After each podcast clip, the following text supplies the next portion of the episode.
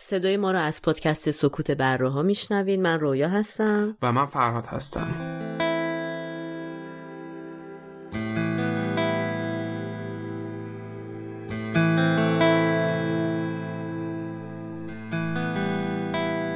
تاریخ پخش این اپیزود 24 آذر ماه 1400 خورشیدیه که برابر میشه با 15 دسامبر 2021 میلادی.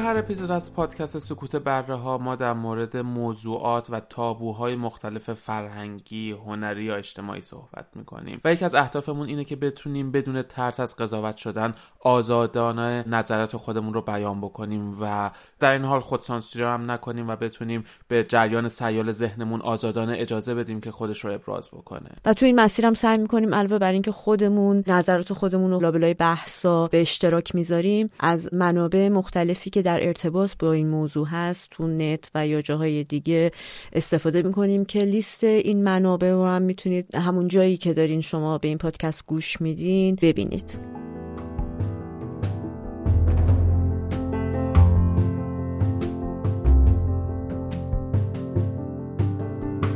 ادیان هم تلاش زیادی کردن که این مرگ پیچیده و رمزآلود و یکم شاید حتی رمز آلود مثل انسان هزار سال پیش نیستیم که فقط زنده ایم به نفس کشی بیماری های روانی یک راه مقابله با خودکشی هست چیزی بخواد وجود داشته باشه که قابل زیر سوال بردن نباشه حق مردن. کبوت نری که می‌خواد خورده بشه می‌تونه کیفیت آمیزش بهتری رو داشته باشه. امروزی اصولا نمی‌خواد جوری بشه که اطرافیان از ته دل دلشون بخواد زودترین خاطر حق حیاتش باید زنده بمونه زجر بکشه و نابود بشه خودش اطراف رواج اوتونازی تونه باعث بشه که پیشرفت رو در علم پزشکی کند بچه هات مخالفت باشن و بگن بهتره که بمیری تا اینکه زنده که تو کشوری هستم که اوتونازی توش قانونی نیست این آدم 20 سال اضافه به نظر من عمر کرد. والدین صلاحیت اینو ندارن که برای یه بچه در مورد مرگ یا ادامه دادن زندگیش تصمیم بگیرن.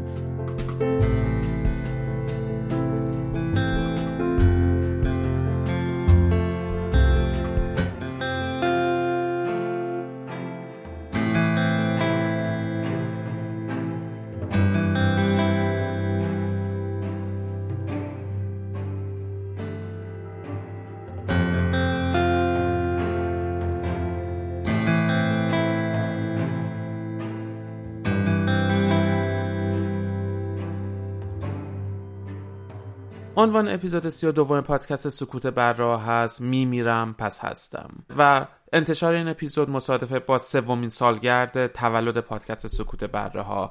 سه سال پیش در همچون روزی اولین اپیزودمون رو منتشر کردیم و در اولین سالگرد پادکست سکوت بره ها به موضوع مرگ پرداختیم و در اپیزود دوازده با عنوان مرگ بر مرگ به طور کلی در مورد مرگ صحبت کردیم و در مورد مرگ های ماندگار برای خودمون صحبت کردیم. در دومین سال پادکست سکوت بره ها از یک زاویه دیگه ای به موضوع مرگ پرداختیم و در اپیزودی با عنوان اعدام باید گردد. اپیزود 24 مون به مقوله اعدام در طول تاریخ پرداختیم و نگاه های موافق و مخالف اون. و به همین عادت معلوف در سومین سالگرد تولد پادکست سکوت بره ها همونطور که از عنوانش هم مشخصه. میمیرم پس هستم. می‌خوایم دوباره به موضوع مرگ بپردازیم. اما این بار می‌خوایم از زاویه جدیدی به مقوله مرگ های خودخواسته که به نوعی میشه حالا گفت خودکشی و در کنار اون اوتانازی بپردازیم و به این گونه های مرگ از زوایای مختلف نگاه بکنیم. تاریخ ششرون رو بهش بپردازیم و بعدش نظرات موافق و مخالف حول و حوش این قضایا رو مطرح بکنیم و همونطور نگاه شخصی خودمون رو هم در مورد این قضیه در پایان بیان خواهیم کرد. خود این قضیه نشون میده چقدر مرگ زوایای مختلف داره دیگه. من فکر کنم میشه در مورد مثلا تصورات دنیای بعد از مرگ یا نمی‌دونم. یعنی چون مبهمه چون یه بار تجربه میشه و برگشت ناپذیره بنابراین میشه خیلی خیلی خیلی خیلی با نگاه های مختلف وارد قضیه شد. حالا شاید ساده ترین و ابتدایی ترین تعریفی که بشه از مرگ کرد اینه که بگیم چیزی که زنده نیست مرده است. و خب این شاید خیلی تعریف ساده به نظر بیاد اما همین تعریف ساده دو نکته کلیدی رو برای ما مشخص می‌کنه. اولیش اینه که یک چیز نمی‌تونه همزمان هم زنده باشه و هم مرده یا اینکه نه زنده باشه نه مرده. یعنی مرگ و زندگی دو حالتی هستن که باید وجود داشته باشن و جابجا جا میشن.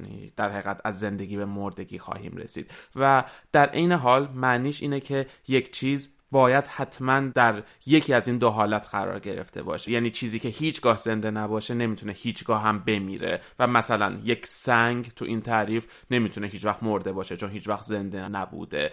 و حالا این تعریف خیلی ابتدایی می‌تونه راهگشای این ورود به بحث باشه برای شروع بحث در مورد مرگ.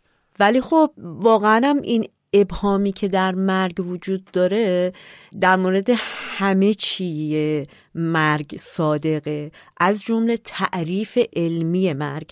ظاهرا اینطوری که سالیان سال چه در فلسفه و چه بعدها با پیشرفت علم پزشکی بحثای مختلفی بوده راجع به اینکه مرگ ما به چی میگیم. یعنی یه سوال اولیه اینه که مرگ چیه و سوال دوم در مورد اینه که ما چطوری می‌تونیم بگیم مرگ اتفاق افتاده؟ سال اول بیشتر همون مایه به قول خودمون هستی شناسی و بسته به جهانبینی و حالت نگاه فلسفی رو میطلبه که بهش برگردیم و بررسیش کنیم. ولی خب وقتی می‌پرسیم که چه زمانی می‌تونیم به یک حالا ما داریم در مورد انسان رو صحبت می‌کنیم فعلا به یک انسان بگیم که مرده بیشتر وارد در واقع متدی میشیم که با قضیه برخورد می‌کنه. حالا ما تو فارسی عموما به اینجور مباحث میگیم حالت معرفتی داره حالت شناختی داره. در هر صورت هر دوی این سوال ها سالیان ساله که ذهن بشر رو مشغول کرده به خودش چه کتاب های مختلفی که از یونان باستان در مورد این قضیه نوشته شده مباحث و در واقع دلایل مختلفی که آدم ها داشتن همونقدر که حالا میریم جلوتر به مرگ خودخواسته می‌رسیم و قضیه خب پیچیده است. ولی حالا اگه برگردیم و بخوایم به این نگاه کنیم که تعریف مرگ چیه می‌تونیم بگیم که از دیرباز از زمانی که طب حالا لزوما هم شاید اسم طب سنتی درست نباشه ولی طبیبایی که اون موقع بودن بر بالین بیمارا حاضر می‌شدن و و و و اصولا در اون زمان مرگ زمانی اتفاق می افتاد که می گفتن تمام دستگاه قلب و تنفس به صورت برگشت ناپذیری از کار بیفته که متعاقب خودش مرگ مغز رو هم به دنبال داشت. یعنی یا به این صورت می‌تونیم بگیم اون شخص مرده یا اینکه بگیم که نه دستگاه مغزیش در واقع از کار افتاده و این مرگ مغزی باعث توقف قلب و تنفس شده و در نهایت بازم خب مرگ اتفاق افتاده. این قضیه تا مدتهای مدیدی در واقع ریفرنس بود برای همه. تا وقتی که همین اواخر یعنی رسید به دهه پنجاه میلادی زمانی که در واقع دستگاه ونتیلاتور اومدن روی کار و ما می‌دیدیم که مثلا کسانی که مرگ مغزی شدن می‌تونن به وسیله این دستگاه ها نفس بکشن. به واسطه اون قلبشون می‌تونه جریان داشته باشه و تپش داشته باشه. و در نتیجه اون تعریفی که باید قلب و مغز و تنفس از کار بیفته صادق نیست. و حالا یه بحثی پیش میومد که آیا این آدم مرده است یا نه؟ برای اینکه جواب این سوال رو پیدا کنم شروع کردم به تئوری های مختلف رو آوردن از نظر پزشکی در علم پزشکی که هر کسی یه جور تئوری ارائه کرد. حالا هر کسی که میگم منظورم به هر حال کسایی که در مورد این قضیه تحقیق می‌کردن. یکی از معروف ترین این تئوریا بهش میگن هول برین اپروچ که مرگ تمام مغزه. چون این قضیه در واقع از وقتی بحث برانگیز شد که دستگاه ونتیلاتور اومد این تعریف هم خیلی اهمیت خاصی میده به دستگاه ونتیلاتور. به این معنی که میگه مرگ مغزی وقتی اتفاق میفته که تمام مغز از جمله ساقه مغز به طرز برگشت ناپذیری از بین میرن و صدمه جدی می‌خورن و کسی که براش این اتفاق افتاده توانایی نفس کشیدن رو بدون کمک دستگاه نداره و در این حالت میگیم مرگ مغزی اتفاق افتاده. ممکنه خیلی شنیده باشیم یا دیده باشیم از اطرافیانمون نزدیکانمون که برای کسانی پیش آمده که صدمه جدی به مغزشون وارد شده ولی خب سالها به صورت نباتی حالا یا گیاهی که ما میگیم زنده هستن. یعنی در واقع تو خونه ممکنه با پرستار زندگی کنن. حتی لازم نیست بیمارستان باشن و زنده نگهشون میدارن تا اینکه به صورت طبیعی بمیرن. و تو این تعریف به کسایی که زندگی گیاهی دارن با وجود اینکه صدمه خورده به قسمت عظیمی از مغز به بخش بزرگی از مغز اونا شامل مرده صفت مرده رو نمی‌تونیم بهشون اطلاق کنیم. به این دلیل که می‌دونید این آدما آدمایی که زندگی نباتی دارن در عین حال تنفس دارن. یک سری حرکات و کنترلای غیر ارادی عکس غیر ارادی ممکنه داشته باشن. ناخونشون بلند میشه دستشون زخم بشه ممکنه بهبود پیدا کنه. یعنی بسیاری از فاکتورهای دیگه ای که یک آدم زنده و نرمال رو داره رو همچنان دارا هستن. و دلیلش هم خب اینه که تو این حالتی که بیمار دچار زندگی گیاهی میشه ساقه مغز معمولا آسیب ندیده. کم یه تو پرانتز یه توضیح در مورد اینکه اصلا مغز چجوری کار می‌کنه و چی هست. خب می‌دونی مغز از دو نیم کره تشکیل شده و کلا یه قسمت مخ و مخچه و ساقه مغز که اون دو نیم کره کارای اصلی تر مثل این حسی که ما از خداگاهی خودمون داریم از من خودمون داریم. و حل مشکلات یعنی در واقع problem solving ریاضیات هنر اونا اون چیزایی که در واقع یه جور به قسمت intellect انسان برمیگرده توسط اون دو نیم کره است. ولی قسمت ساقه مغز و بصل‌النخاع که وصل میشه در واقع به نخاع قسمت هایی هستن که یه سری کارامون مثلا مثل تنفس عکس ارادی و غیر ارادی بدن رو حرکاتی که در واقع احتیاج به coordination داره اونا کنترل می‌کنن. و تو حالتی که مثلا زندگی نباتی اتفاق میفته برای یه فردی اون قسمت دو نیم کره اصلی ها ممکن از بین رفته باشن. ولی این قسمت پایینیه که داره کار خودش رو انجام میده. ولی در عین حال بعد از این قضیه یه سری تحقیقاتی اومدن انجام دادن روی این مسئله که آیا این whole brain approach چقدر درسته و طبق شواهدی که داشتن و آزمایشهایی که انجام داده بودن به این نتیجه رسیدن که بدن ما زنده بودن بدن ما تحت عنوان یه سیستم واحد فقط و فقط به مغز وابسته نیست. در خیلی از موارد میشه در واقع با مرگ کامل مغز ارگانای دیگه همچنان به فعالیت خودشون ادامه بدن به صور مختلف بشه مو بلند بشه نمی‌دونم این. و خلاصه این دلایل باعث شد که خیلی ها مخالف این نظر بشن که این قضیه لزوما درست نیست که مثلا یه آدمی فقط اگر مغزش کاملا از کار افتاده باشه ما مورد خطابش کنیم. و کلا بحثای مختلفی پیش اومد سر این که پس اصلا حالا آدم زنده چیه و ما تعریفمون از زنده بودن چیه؟ آیا فقط نفس کشیدن لازمه؟ آیا باید حتما اون آدم احساس خداگاه بودن خودش رو با خودش داشته باشه؟ صحبت های خیلی زیادی شد. یه اپروچ دیگه هست که حتی پا رو از اینم فراتر می‌ذاره به اسم هایر برین اپروچ که تو نگاه میگن شخص زمانی میمیره که این قسمت بالایی مغز که همون دو نیم کره اصلی هستند از کار بیفته و اون قسمت بمیره قسمت مخ و مخچه و اگر این اتفاق بیفته اون آدم مرده در نظر گرفته میشه تو این نگاه.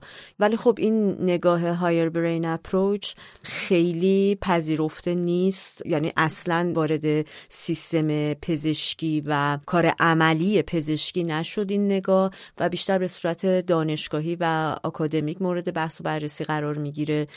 و دلیلشون هم اینه که میگن برای انسان مدرن امروزی این بهترین تعریف از مرگه که در واقع ما همه چیمون امروز دیگه مثل انسان 100 سال 200 سال پیش هزار سال پیش نیستیم که فقط زنده این به نفس کشیدن و احساس هویت خداگاهی و توانایی فکر کردن اندیشیدن همه اینا به زنده بودن ماست و ما اینا رو نداشته باشیم برای چی می‌خوایم زنده باشیم؟ خلاصه همچنان دارن روش بحث و صحبت می‌کنن. چیزی که این وسط خیلی اهمیت پیدا می‌کرد تو تعریف مرگ برای چی این همه همه بهش گیر داده بودن؟ به خاطر مسئله پیوند اعضایی بود که وجود داره امروز و می‌تونه جون خیلی از آدما رو نجات بده در واقع مرگ مغزی شدن یه نفر. اگر اعضای اون خانواده اجازه بدن که قلبش رو یا ارگانهای دیگه بدنش مورد استفاده قرار بگیره. به همین دلیله که خیلی دارن فکر می‌کنن تلاش می‌کنن که بتونن تعریف واحدی رو برسونن. یه ده تا پیشنهاد دادن که میشه به این شکل بهش نگاه کرد که خب هر کسی تعریف خودش رو داشته باشه از مرگ. یعنی به صورت سلیقه‌ای هر کسی فکر می‌کنه مثلا نه من وقتی که تمام مثلا بدنم از کار افتاد بدون کمک دستگاه من اون موقع مرده حساب میشم. و بله با این همه تفاصیل و همه این حرفا آخر سرم یه تعریف مشخصی از مرگی که برای هممون اتفاق میفته نداریم.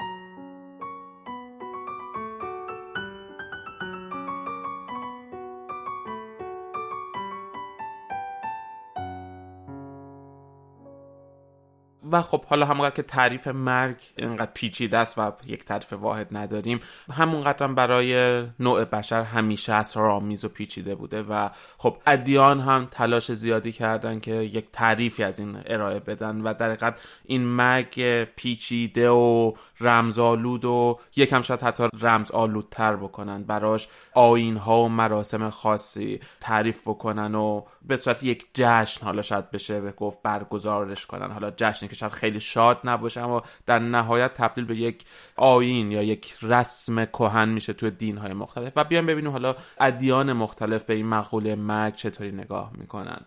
آین بودایی مرگ رو پایان نمی‌دونه. در حقیقت به تولد دوباره اعتقاد داره و معتقده که هر انسانی که میمیره دوباره در جسم جدیدی متولد میشه و به حیات خودش ادامه میده و هدف قایی انسان ها در آین بودایی اینه که این چرخه رو بشکنن و در نهایت به نیروانا یا اون صلح کامل برسن. و در زمان مرگ معمولا اینطوریه که یک راهب سر بالین فرد محتضر حاضر میشه و کمکش می‌کنه که مرگ آرومی داشته باشه در صلح و در آرامش این مرگ رو داشته باشه و اعتقاد کلی اینه که اگر انسان ها به حال خوبی بمیرن در صلح بمیرن در زندگی بعدیشون هم با صلح به دنیا میان و زندگی آروم و خوشحالی را خواهند داشتش. و معتقدن که به محض اینکه فرد میمیره روحش جدا میشه از بدنش اما تا مدتی در اطراف بدن میمونه. برای همین مهمه که در با اون جسد به احترام برخورد بکنن و بهش احترام بذارن تا اون روح دوباره در آرامش بمونه. و اینکه حالا این روح کی دوباره متولد میشه توی آینهای مختلف بودیسم متفاوته و زمانهای متفاوتی رو براش دارن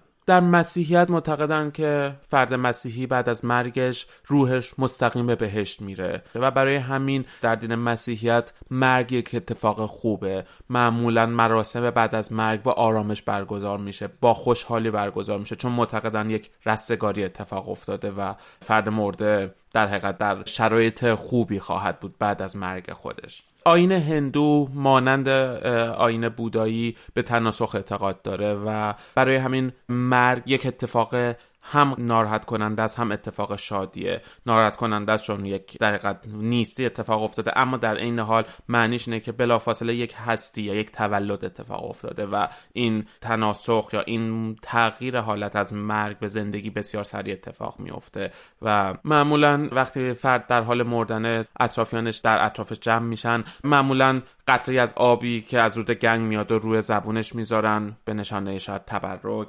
و وقتی فرد میمیره ادامه میدن به خوندن اون آوازهای مذهبی خودشون و از لمس کردن فرد مرده پرهیز می‌کنن چون که فرد مرده به یک پاکی رسیده و انسانهای مادی با لمس اون بدن مرده می‌تونن باعث ناپاکی اون بشن. یهودی ها مثل مسیحی ها معتقدن که مرگ دوباره حالتیه که بر اساس خاص خدا اتفاق میافته و فرد مرده بلا فاصله به بهش و نزد پروردگار میره و این خاص خدا هستش که این مرگ اتفاق بیفته. و وقتی که فرد در حال مردن خیلی مهمه که تنها نباشه. اعضای خانوادهش دورش جمع بشن و براش دعا بکنن. بعد از مرگ چشهای مرده رو میبندن شم روشن می‌کنن و مهمه که جسد تنها نمونه تا قبل از خاک سپاری. خوردن آشامیدن دورور جسد مرده تو دین یهودیت حالت خوبی نداره و یک جور بی احترامی به مرده است یا به اون جسده. بعد از خاک سپاری تا هفت روز به یاد مرده شم روشن می‌کنن و بعد از اون در سالگرد مرگ مرده یادش رو گرامی میدارن.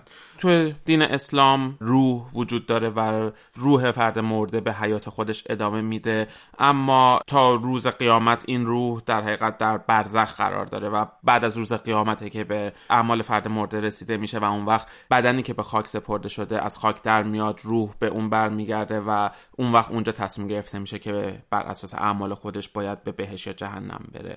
توی دین اسلام تو آماده سازی کسی که در حال مرگ بهتره صورتش رو به مکه باشه در حقیقت مقدسه و حالت شگون داره. و بعد از مرگش چشماشو میبندن و خب فکر کنم دیگه اکثریتمون می‌دونیم در کفن میپیچنش رو به مکه دوباره خاک می‌کنن. و بعد از اون سوم هفتم چهلم و بعد سالگرد فرد مرده رو همیشه گرامی میداریم.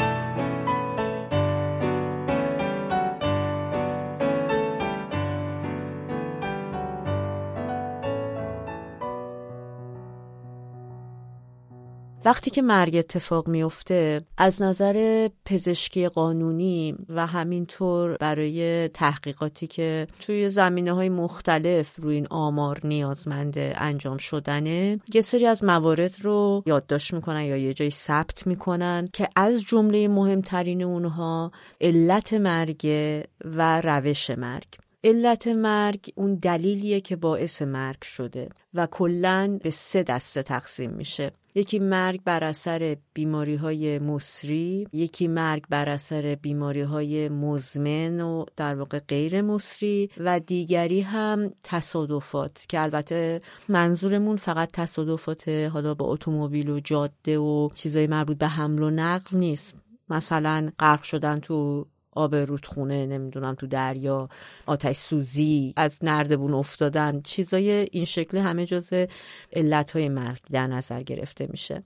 بعدش می‌رسیم به روش مرگ که در واقع اصطلاح بهش میگن the manner که اون پروسه ای هست که باعث مرگ شده و این خودش حالا تو بعضی جاها پنج دسته بندی بعضی دسته بندی یا شش تا یا هفت تا تقسیم می‌کنن ولی از معروف تریناش یکی مرگ طبیعیه. مرگ طبیعی در واقع به مرگی گفته میشه که بر اثر بیماری اهم از مصری غیر مصری اتفاق افتاده باشه. و همینطور پروسای طبیعی مردن فرایندهای طبیعی مردن. مثلا اگر اینجا یه آدمی به دلیل اینکه مثلا از یه جایی بیفته بمیره درسته یه اتفاق طبیعیه یا مثلا تو آب دریا غرق شه طبیعیه ولی اینا تو قسمت بعدی به حساب میاد روش مرگشون.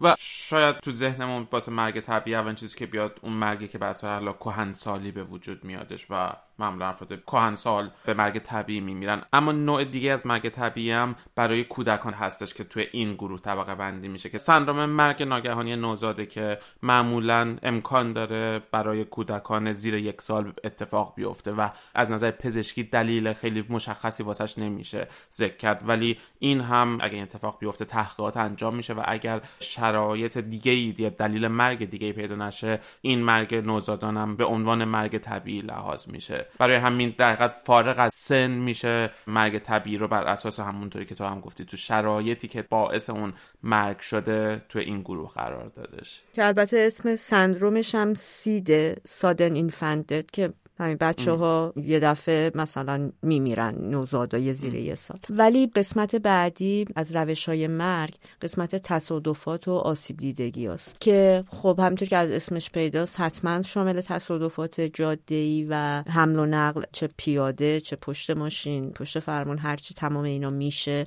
به اضافه اینکه مثلا اگر بیماری هستش که تحت یک مریضی حالا اصلا شما بگین یک سرطانی که حتما این سرطان باعث مرگش می شده ولی در واقع در حین پروسه درمان مثلا در حین عمل جراحی یک اتفاق غیر منتظره پیش بیاد حالا سهلنگاری پزشکی یا هر چیزی از قبیل این چیزا و با اون مسئله باعث مرگ بشه اونم جزء قسمت تصادفات در واقع حساب میشه.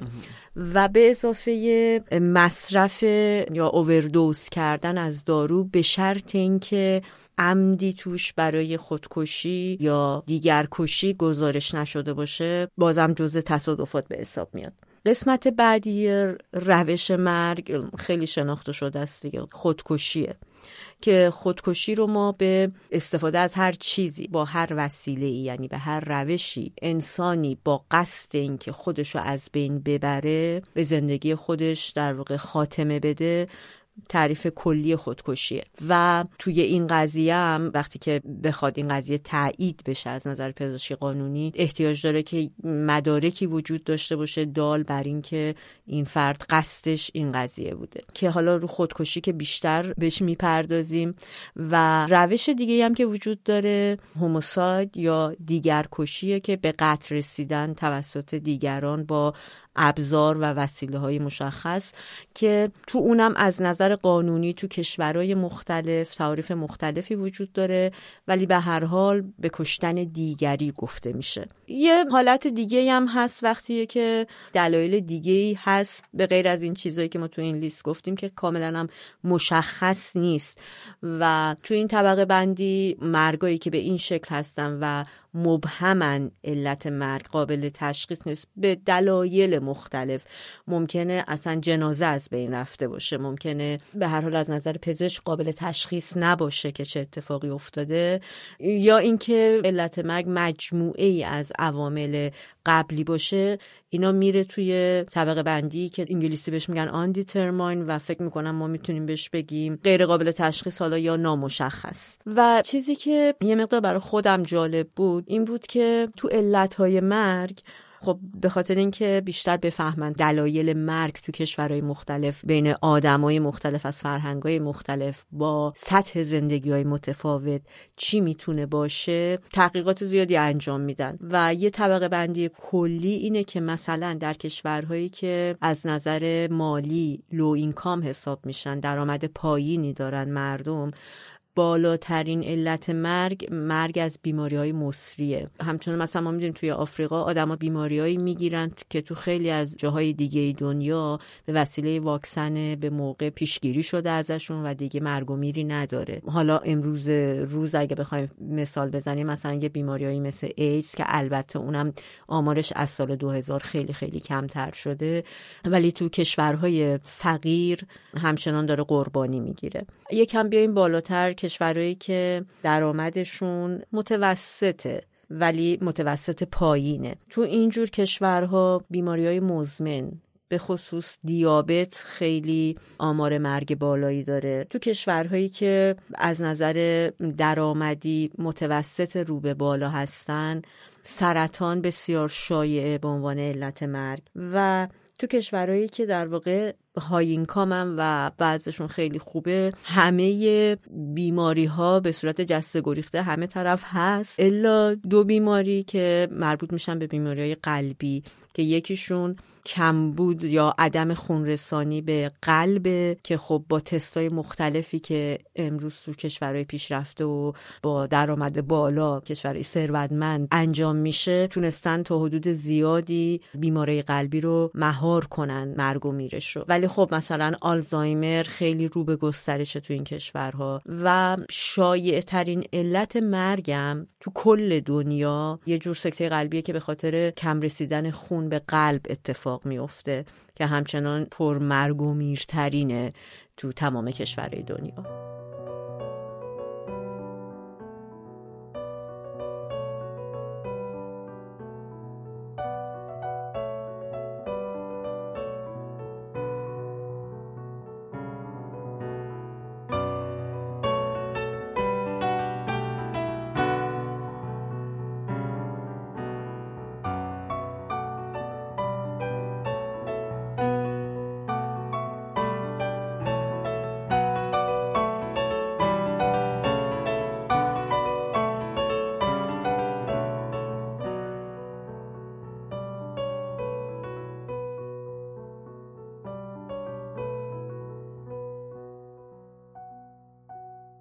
آره حالا محوریت اصلی بحث امروزمون روی دو تا از این روش های مرگی که تو ذکر کردی در حقیقت متمرکزه. یکیش خب خودکشیه که مشخصا خودکشی و اون وقت اوتانازی هم می‌تونه زیر مجموعه این باشه و از اون ور دگرکشیه که باز حالا اوتانازی می‌تونه زیر مجموعه دگرکشی هم قرار بگیره. می‌خوایم بیشتر روی این دوتا بحث بکنیم و صحبت بکنیم ولی حالا می‌تونیم برای اینکه وارد قسمت اصلی بحث بشیم از خودکشی شروع بکنیم. خب تحقیقات نشون میده که خودکشی قدمتی داره به قدمت عمر بشر. شواهدی است که از اعصار قدیم در تمام گونه های انسانی چه اجداد گراوند شکارچی ما چه بعدن که جوامع صنعتی شد در جوامع صنعتی و چه امروزه در تمام طول تاریخ انسانها خودکشی می‌کردن و خودکشی حالا با اهداف متفاوت همیشه در جریان بوده. مثلا شعر شاعران مصری در چهار هزار سال قبل خودکشی مطرح شده. در یونان باستان همیشه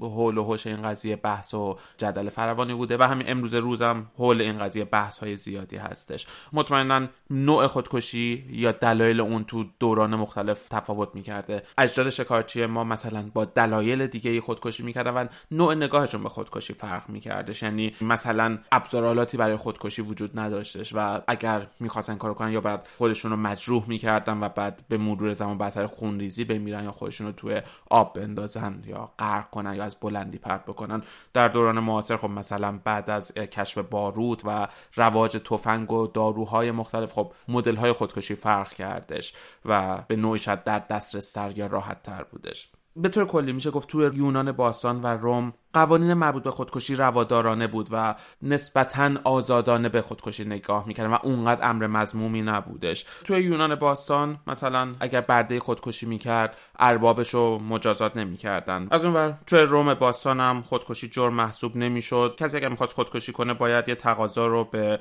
سنای روم می‌داد و اگر دلیلش منطقی بودش باهاش موافقت می‌شد و اجازه داشت که به صورت رایگان از شوکران زهرالود استفاده بکنه. توی روم باستان برای سه گروه خودکشی ممنوع بود. کسایی که محکوم به اعدام بودن بردگان و سربازان. و خب هر کدوم دلایل مختلفی داشتش. ولی به طور کلی میشه گفت دلیل مخالفت با خودکشی این افراد غیر اقتصادی بودن اون بودش. چون کسی که محکوم به اعدام بودش بعد از اعدامش اموالش رو دولت تصاحب می‌کرد. اما اگر خودکشی می‌کرد نمی‌تونستن اموالش رو تصاحب بکنن. برای یک سرباز خودکشی به منزله فرار از خدمت بودش و برای یک برده هم از نظر اقتصادی ضربه میزدش به صاحب اون برده. اما اگر مثلا کسی برده رو می‌خرید و توی شیش ماه اول اون برده خودکشی می‌کرد اون خریدار می‌تونست پولش رو از صاحب قبلی برده درخواست بکنه و پولش رو پس بگیره. مثل گارانتی باش برخورد می‌کردن آره. واقعا عین شی.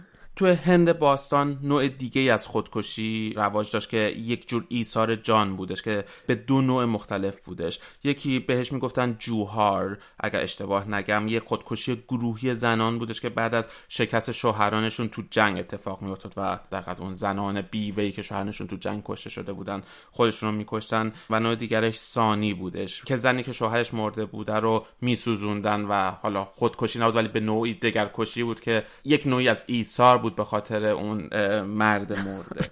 واقعا رسوم عجیبیه. یعنی اصلا منطق قضیه معلوم نیست. ولی خب با ورود مسیحیت قضیه یکم عوض شدش. می‌دونی خب تقریبا تو تمام ادیان ابراهیمی خودکشی امری مزمومه و با ورود مسیحیت هم این اتفاق افتاد و خودکشی تبدیل به امری مزموم و نامناسب شدش. تو همین زمان مثلا میشه گفت فیساغورس جزو افرادی بودش که با خودکشی مخالف بود اما نه به دلایل مذهبی و دینی بلکه به خاطر علم ریاضی. فیساغورس معتقد بود که تعداد ارواحی که تو دنیا وجود دارن محدوده و اگر یک نفر با خودکشی بمیره این روح از بین میره و اون وقت بین جانهایی که باید وجود داشته باشه و ارواح یک ناموازنه ای به وجود میادش و برای همین خودکشی رو امری مضموم میدونستش. ولی خب همونطور گفتیم با مسیحیت نظریات سنت آگوستین یکی از قدیسین مسیحیت رواج پیدا کرد که معتقد بود که خودکشی برخلاف خواست خداست. همونطور که خدا جانی رو داده خدا تصمیم می‌گیره که کی جانی گرفته بشه و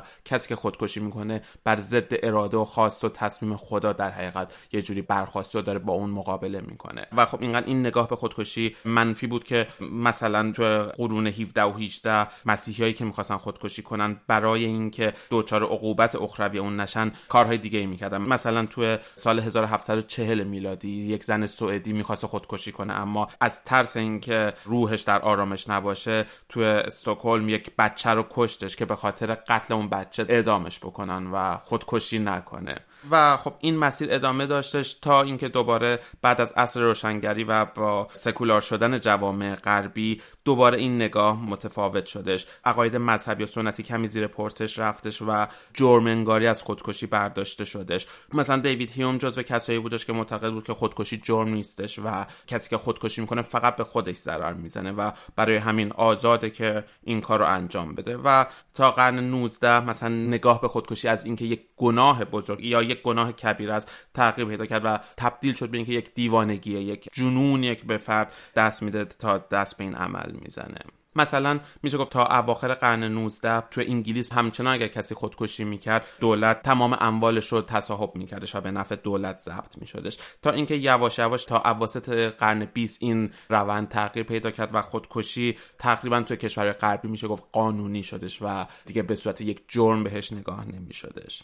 حالا از این تاریخچه مختصر که بگذریم خودکشی به طور کلی میشه شاید به دو نوع تقسیم بندی کرد. نوع اولش خودکشی نوع دوستانه است که فردی با کشتن خودش و با همون ایثار جان خودش راه رو باز می‌کنه یا کمک می‌کنه به انسانهای دیگه. مثلا حالا در داستان ها داریم که عیسی مسیح با به صلیب کشیده شدن خودش باعث شد که گناهان تمام مسیحیان بخشیده بشه و جون خودش رو در حقیقت داد برای بخشیده شدن مردم خودش. یا حالا توی وقایعی که اتفاق افتاده. مثلا گروهی از کاشفان که به جنوبگان رفته بودن و گیر کرده بودن توی اونجا یک کاپیتانی گروه رو ترک کرد جان خودش رو در فدا کرد برای اینکه برسونه خودش رو به غذا و بتونه جون دیگر نجات بده.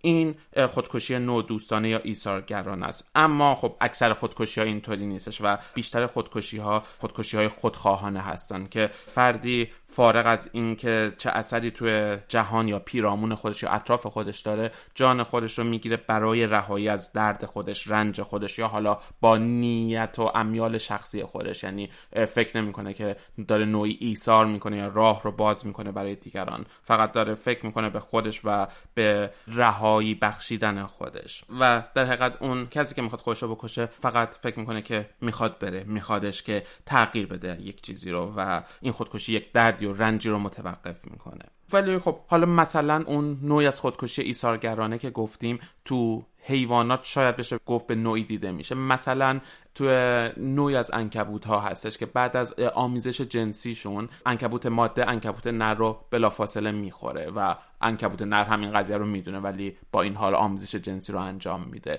یا تو نوعی از زنبورهای اصل یک انگلی بهشون حمله می‌کنه و شروع می‌کنه تخریزی کردن در بدن این زنبور اصل و این زنبور اصل وقتی این اتفاق واسش میفته کندو رو ترک می‌کنه و میره در انزوا و تنهایی خودش به انتظار مرگ میشینه. و یک جوری با این عمل خودکشی ایثارگرانه خودش کندو رو از اون انگل حفظ می‌کنه و با دوری گزیدن از کلونی خودش باعث میشه که اونا نجات پیدا بکنن و خودش در تنهایی بمیره. یا مثلا نوع دیگر از انکبوت ماده بعد از اینکه بچه هاش به دنیا میان اجازه میده که بچه از بدن اون تغذیه بکنن و در حقیقت با فدا کردن جان خودش بچه هاشو بزرگ می‌کنه. اینا می‌تونه تقسیم بندی بشه به قسمت های از این خودکشی ایثارگرانه. اما سوال اینه آیا واقعا حیوانات خودکشی می‌کنن؟ آیا خودکشی چیزیه که فقط بین انسان ها وجود داره یا حیوانات هم دست به خودکشی می‌زنن؟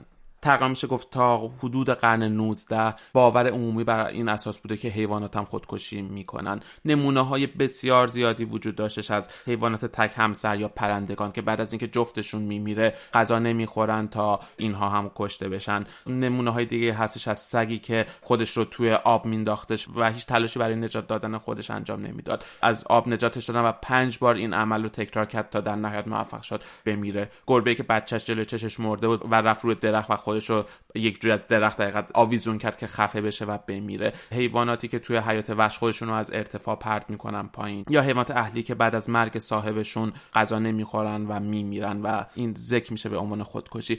اما واقعیت اینه که تحقیقات خیلی زیادی انجام شدش توی صد سال اخیر و مثلا یک دانشمند ایتالیایی چهل سال تحقیق کرد و هزاران نمونه از این خودکشی هایی که بین حیوانات مطرح بود و بررسی کرد و در نهایت امروز علم به این نتیجه رسیده که حیوانات اون شعور و آگاهی رو ندارن که واقعا آگاهانه دست به خودکشی بزنن.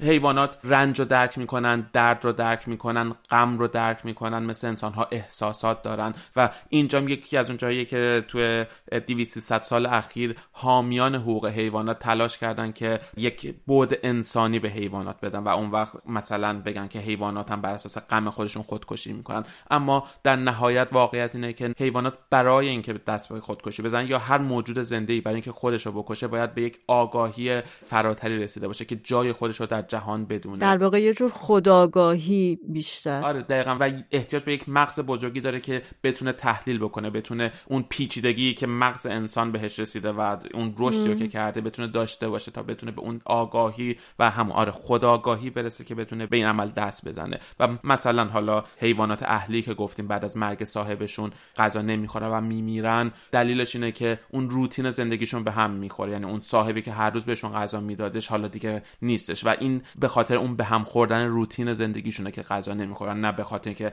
احساس غم و اندوه بکنن از اینکه مثلا صاحبشون مرده و اوکی من هم آگاهانه دست به خودکشی می‌زنم. و خب حالا مثلا برگردیم در مورد اون انکبوت نری که آموزش جنسیشو انجام میده و توسط مادهش خورده میشه و گفتیم شاید یک جور خودکشی ایثارگرانه است واقعیت اینه که نیستش. و برمیگردیم به نظریه داروین و نظریه تکاملی که هدف هر موجودی تولید نسل خودش و تولید مثل خودشه. و خب اینجا این مسئله مطرح میشه. اون انکبوت نری که می‌خواد خورده بشه می‌تونه کیفیت آمیزش بهتری رو داشته باشه و بچه های بیشتری رو به دنیا بیاره نسبت به انکبوت نری که خورده نخواهد شد. و از اونور انکبوت ماده هم میل بیشتری به آمیزش جنسی داره با اون انکبوت نری که تمایل به خورده شدن داره. یعنی اینجا برای بقای خودش خودش رو فدا می‌کنه و در حقیقت در ادامه اون نظریه تکاملی یا نظریه داروین به این قضیه میشه اشاره کردش. یا خودکشی نهنگ ها همیشه چیزیه که شنیدیم تو اخبار هم زیاد مطرح میشه که دسته زیادی از نهنگ ها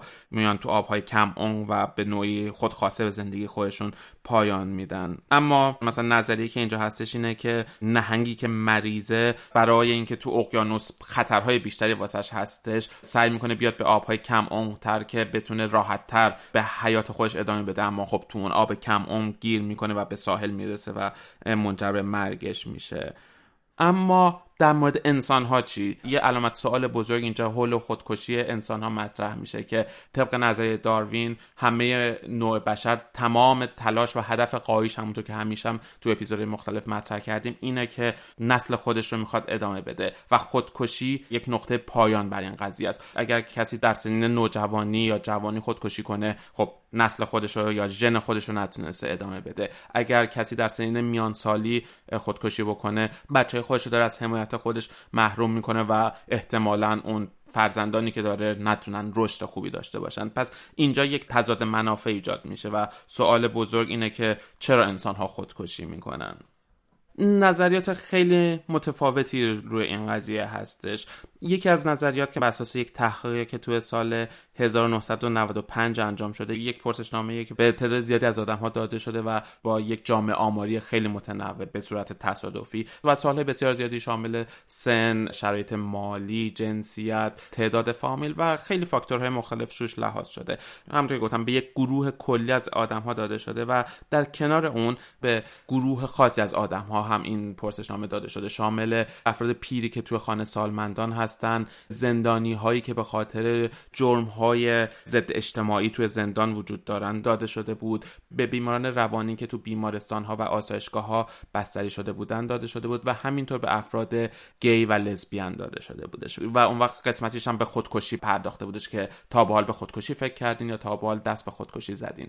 و جالب بود که نتیجه ای که از این تحقیق اومدش بیشترین تعداد افرادی که به خودکشی فکر کرده بودن یا دست به خودکشی زده بودن برمیگشت به افراد همجنس خواه مرد یا گی ها و بعد از اون به بیماران روانی. و برایند این تحقیق این بودش که اینها افرادی هستن که کمترین شانس رو برای بچه دار شدن یا تولید مثل خودشون دارن و به نوعی میاد اون نظریه تکاملی رو بهش سهم می‌ذاره که چون اینها بچه دار نمیشن از اونور حالا مطمئنا خودکشی یک فاکتور فقط نداره. اما یک توضیحش این بودش که چون امیدی برای ادامه نسل خودشون ندارن برای همین خودکشی می‌تونه یک option براشون باشه.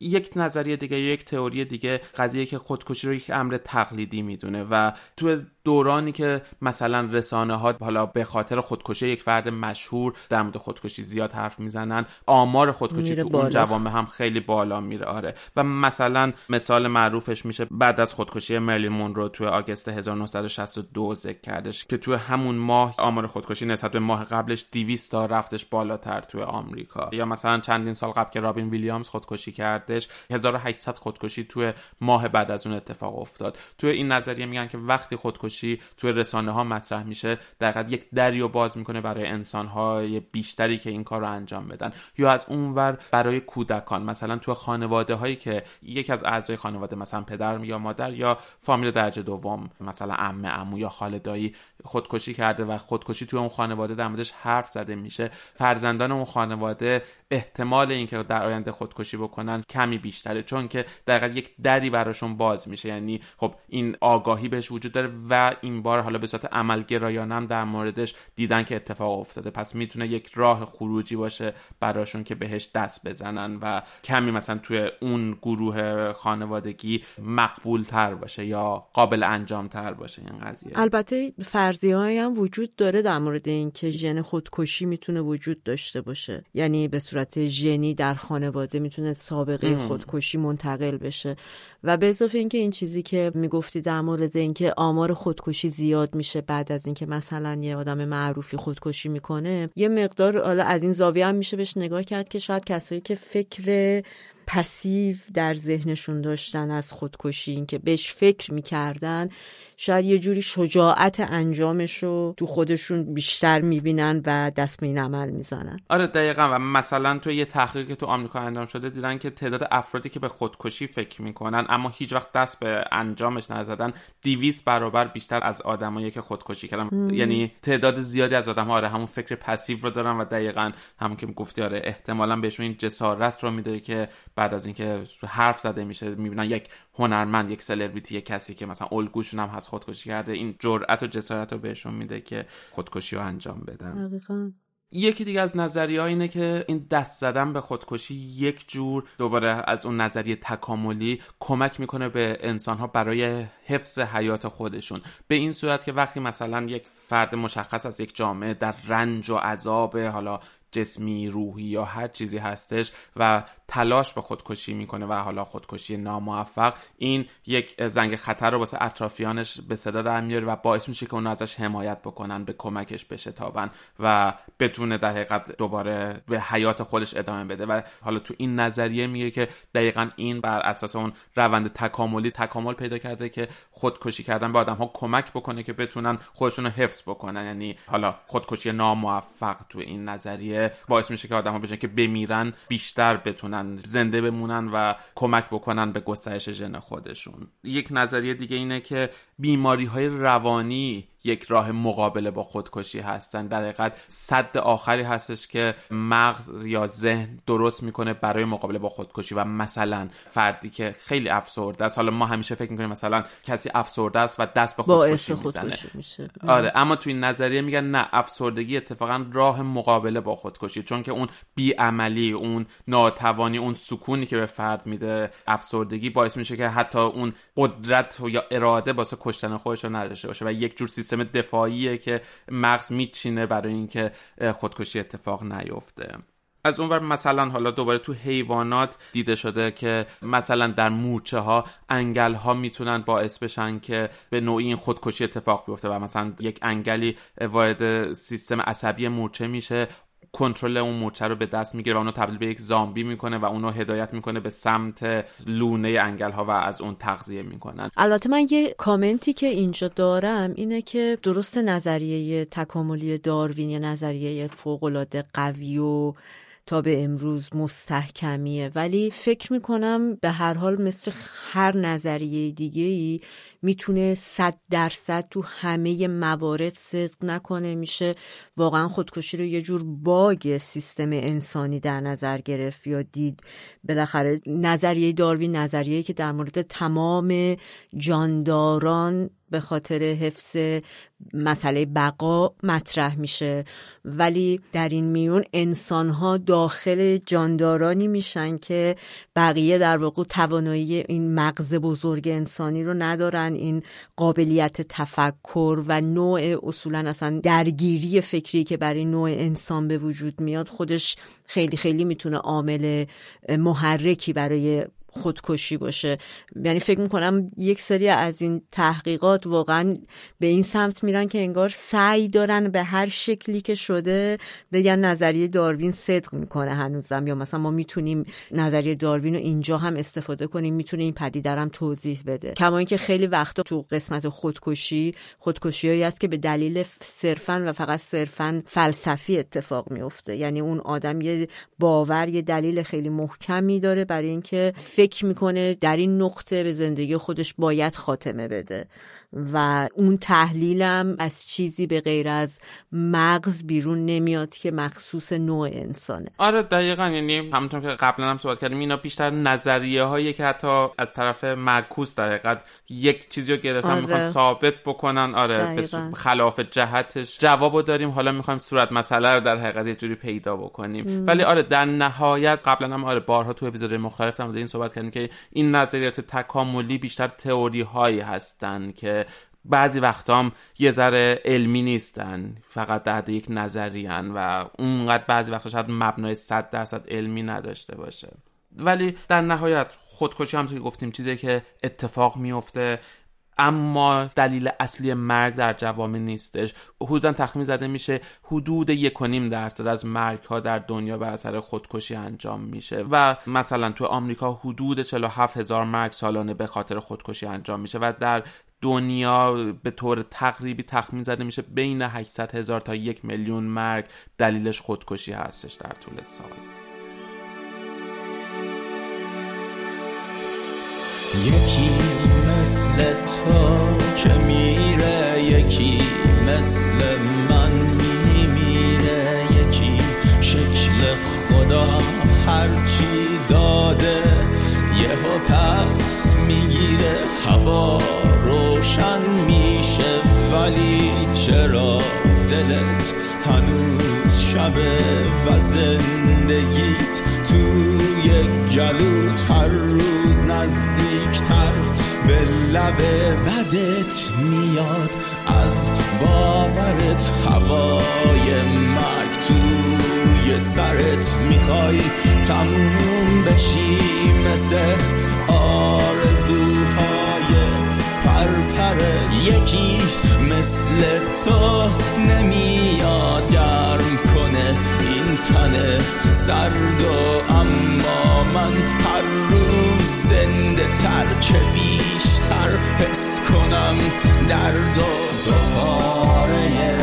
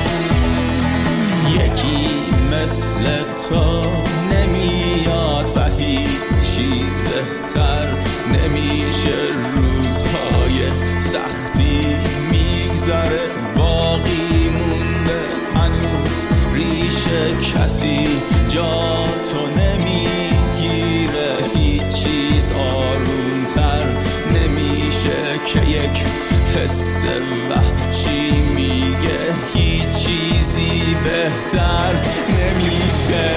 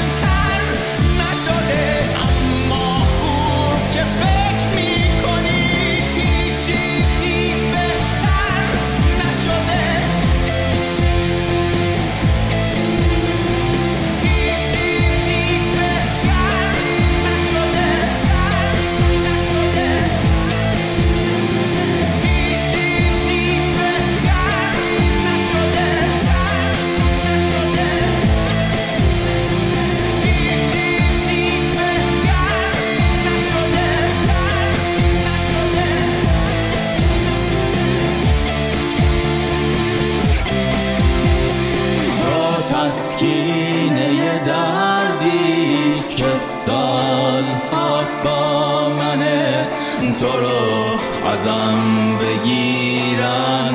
بنیانم می‌کنه.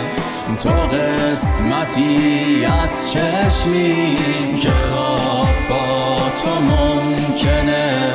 تو رو ازم بگیرن. تا صبح فکر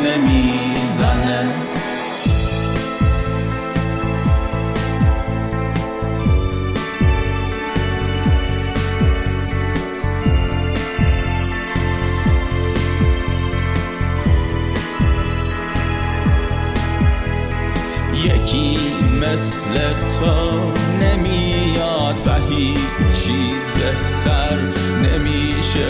روزهای سختی میگذره. باقی مونده هنوز ریشه کسی جا تو نمی‌گیره. هیچ چیز آرومتر نمیشه که یک حس وحشی میگه هیچ چیزی بهتر نمیشه. نام قطعی که شنیدیم هیچ چیزی بهتر نمیشه از آلبوم ارتباط با کرها بود. کاری از هادی پاکزاد خواننده و آهنگسازی که در خرداد ماه 1395 در سن 33 سالگی با خوردن قرص های آرام بخش به زندگی خودش پایان داد. حالا اگه از بحث خودکشی یک کم فاصله بگیریم ولی خیلی هم دور نشیم یه کوچولو بهش نزدیک باشیم می‌تونیم در مورد اتانازی صحبت کنیم. یا آتانازی تو فارسی گفته میشه اتانازی هم که میگن و ترجمه های بهتری هم که در موردش انجام شده بهمرگی مرگ از روی ترحم و هومرگی هم بود که من بهش برخورد کردم ولی هرچقدر گشتم وجه تصمیهش رو پیدا نکردم که در واقع دلیل این نامگذاری چیه. در هر صورت اوتانازی خودش کلمه یونانیه که در واقع واژه اصلی یونانیش هست یوتونیزیا و ترکیب شده از دو وجه یو و تاناتوس در یونانی که یو به معنی چیز خوب، کامبخش، راحت، دلپذیره و تاناتوس هم الهه مرگ یونان بوده که در واقع از اسم اون کلمه تانسیای آخر یوتانیزیا مشتق شده. و در کل در ترکیب اگه بخوایم تحت و لفظی ترجمهش کنیم مرگ خوب یا راحت میشه. اولین بار این کلمه رو فرانسیس بیکن استفاده کرد که در واقع مرگ بدون رنج رو تبلیغ می‌کرد و کم کم وارد فرهنگ پزشکی شد. یه تعریف کلی اگه بخوایم ازش بدیم اینه که اتانازی عمل ایجاد مرگ با یه روش نسبتا سریع و بدون درد به دلایل ترحم انگیز حالا به همین دلیلم هست که ما تو فارسی مرگ ترحم انگیزم استفاده می‌کنیم. به دلایل ترحم انگیزی که مثلا یه فردی از بیماری خاصی رنج می‌بره که اون بیماری لاعلاجه و درد بسیار زیادی رو داره متحمل میشه. این روش مردن رو بهش میگن اتانازی. اتونازی انواع مختلفی داره. یعنی چند جور تقسیم بندی داره. یکی اتونازی فعال داوطلبانه است که تو این حالت میزان داروی مشخصی به صورت آمدانه تزریق میشه به بیمار که منجر به مرگش میشه. البته فقط تزریق دارو مشخصا تو تعریف اتونازی نیومده می‌تونه اقدام دیگه ای که باعث مرگ بیمارم بشه هست. ولی تو این تعریف تو اتونازی فعال داوطلبانه تقاضای سریح بیمار و رضایت کامل اون نقش بسیار پررنگی داره و اینکه قصد و تمایل پزشک و بیمار هر دوشون در جهت پایان دادن به این درد و رنج غیر قابل تحمل بیمار باشن که خود بیمار خودخواسته می‌خواد از این خلاص شه. یک مسئله که خیلی خیلی اهمیت پیدا می‌کنم اینه که امیدی در واقع به بهبودی اون بیمار نباید باشه. یعنی بیماری باید لا علاج باشه. نمیشه گفت مثلا بیماری صعب العلاجی که درد بسیار داره شامل این قضیه میشه. قسمت بعدی اتونازی فعال غیر داوطلبانه است که تو این حالت می‌بینیم که ما تزریق آمدانی دارو انجام میشه به همون طریق قبلی و یا هر اقدام دیگه که به مرگ بیمار بی انجامه ولی در این حالت معمولا بیمار صلاحیت تصمیم گیری نداره. حالا یا به لحاظ قانونی یا تو وضعیتی نیست یا از نظر روانی قادر نیست که صریحا این درخواست رو اعلام کنه. یا در حالت کماس یعنی از نظر فیزیکی توانایی اظهار این خواسته رو نداره.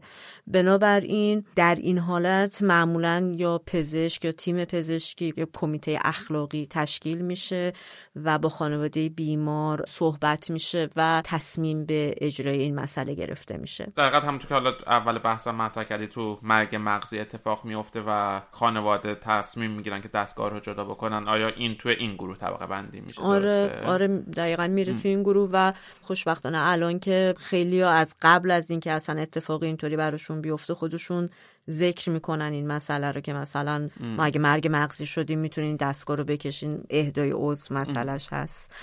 و قسمت بعدی اتونازی فعال اجباریه که تزریق آمدانه داروه یا هر اقدام دیگه که باعث مرگ بیمار باشه و تو حالتی اتفاق میفته که اتفاقا بیمار صلاحیت تصمیم گیری رو هم داره و هیچ گونه درخواستی هم برای این عمل نداره و این کار رو روش انجام میدن که تقریبا همه خب با این نوع از اتونازی مخالفن. اگر مثالی بخوایم براش بیاریم از نظر قضایی نوع خاصی از اعدام ها در واقع می‌تونه توی این مجموعه قرار بگیره که به صورت اجباری طرف کشته میشه. یا شاید بشه گفتش اتفاقی مثلا تو زمان آلمان نازی اتفاق میفته و یهودیا کشته میشن و در حقیقت این دیگه تبدیل به قتل میشه. یعنی از اون نازی یه جوری در میاد و تبدیل به دگرکشی میشه دیگه. دقیقا.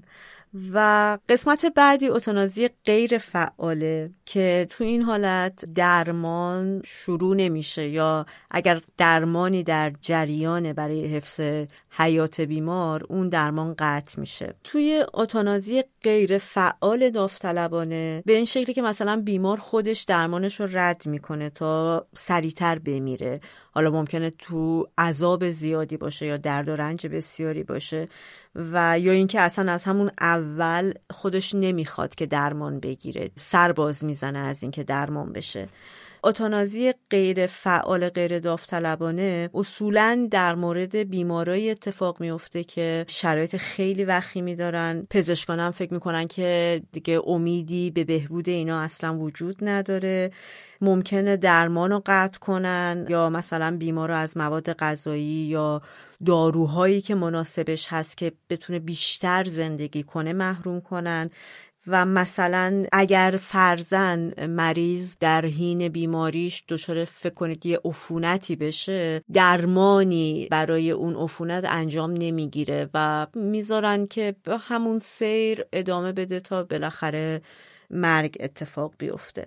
و از اون حالا اتانازی شاید یک ترم کلی یا یک چتریه که معمولا استفاده میشه. اما اگر بخوایم جزئی تر نگاه بکنیم میشه اینو به دو قسمت تقسیم کرد. یکی همون اتانازیه که همونطور که تو گفتی انجام دادن حالا فائلانه کاری حالا به صورت فعال یا غیر فعال.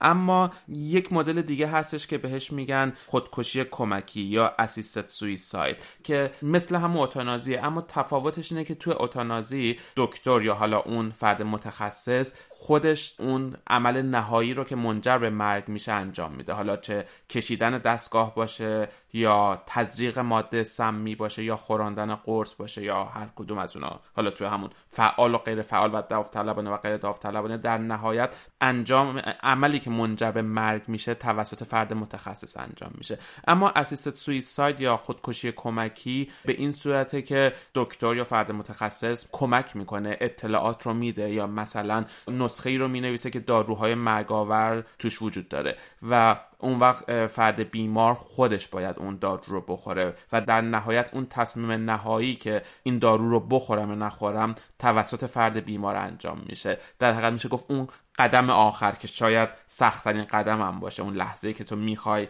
مرگ رو در حقیقت شروع بکنی پروسش رو خود بیمار باید انجام بده. این میشه اون خودکشی کمکی اما اتانازی بیمار در حقیقت دیگه تصمیم رو می‌گیره. وقتی داوطلبانه باشه اجازه رو میده و اون وقت معمولا مرگی که حالا تو دوران مدرن با تزریق ماده کشنده است براش انجام میشه توسط دکتر و به آرامی میمیره. خب مثلا تو نوع خودکشی کمکی که داری میگی حتما لازمه که پزشک باشه یا مثلا فردم دوست من می‌خواد خودکشی کنه من میرم براش مثلا مرگ موش رو جور می‌کنم بهش میدم. آیا این خودکشی کمکی میشه؟ نه نه در حقیقت فرق می‌کنه. چون حالا دوباره یک ترم سومی هست که بهش میگن اسیستنت داینگ اون چیزی که تو میگی که کمک به مرگ که اون نه همه جا غیر قانونی یعنی وقتی تو فرد متخصص نباشی نمی‌تونی مثلا به دوستت کمک بکنی که بره خودکشی بکنه. یا اگر این کمک رو بکنی تو عملت مجرمانه است تو قانون. اما این خودکشی کمکی نه یک فرد متخصص که دقیقا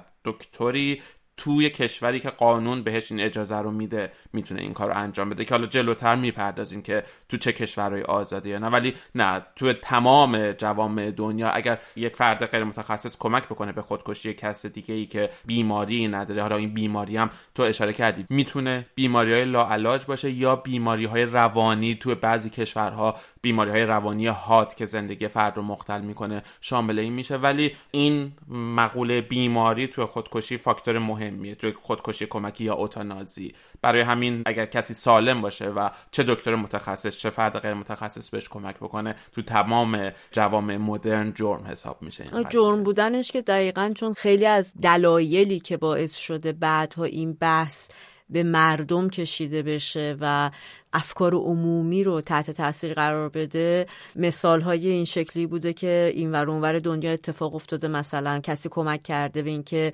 زنش رو بکشه به خاطر اینکه می‌دونسته زنش خیلی حالش بده و نمی‌خواسته در انگلیس فکر می‌کنم اتفاق افتاد.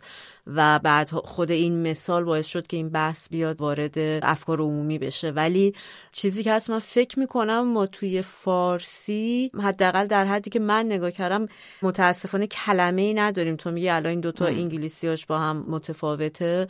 ولی ما تو فارسی حداقل من نتونستم پیدا کنم کلمه مشابه اینو. آره و چون خب همش غیر قانونی تو فارسی در نهایت آره در تعریف حقوقی خیلی مشخصی هم واسش وجود نداره آره. ولی حالا یه چیز دیگه هم در مورد خودکشی اینه که حتی مثلا اینکه تو کسی رو تشویق به خودکشی کنی یا اصلا در موردش حرف بزنی یا حتی مثلا ما توی همین پادکست بیایم به صورت ترغیبی اگر در مورد خودکشی یا روش های خودکشی حرف بزنیم این هم جرمه و مثلا همین پادکست می‌تونه با مشکل مواجه بشه. چون به همون دلیلی که توی قسمت خودکشی حرف زدیم که وقتی تبلیغات در مورد خودکشی میشه یا مثلا تو رسانه مطرح میشه آمار خودکشی میره بالا. برای همین تو قوانین مدرن اینه که نباید انسانها رو به خودکشی تشویق بکنیم و حتی مثلا اگر توی گوگل search بکنین که چگونه مثلا خودکشی بکنم گوگل موظفه تبلیغ سازمانی رو که کمک می‌کنه به انسانها برای مقابله با خودکشی رو به شما اول نشون بده و سعی می‌کنن به شما همیشه کمک برسونن و مقابله بکنن با خودکشی.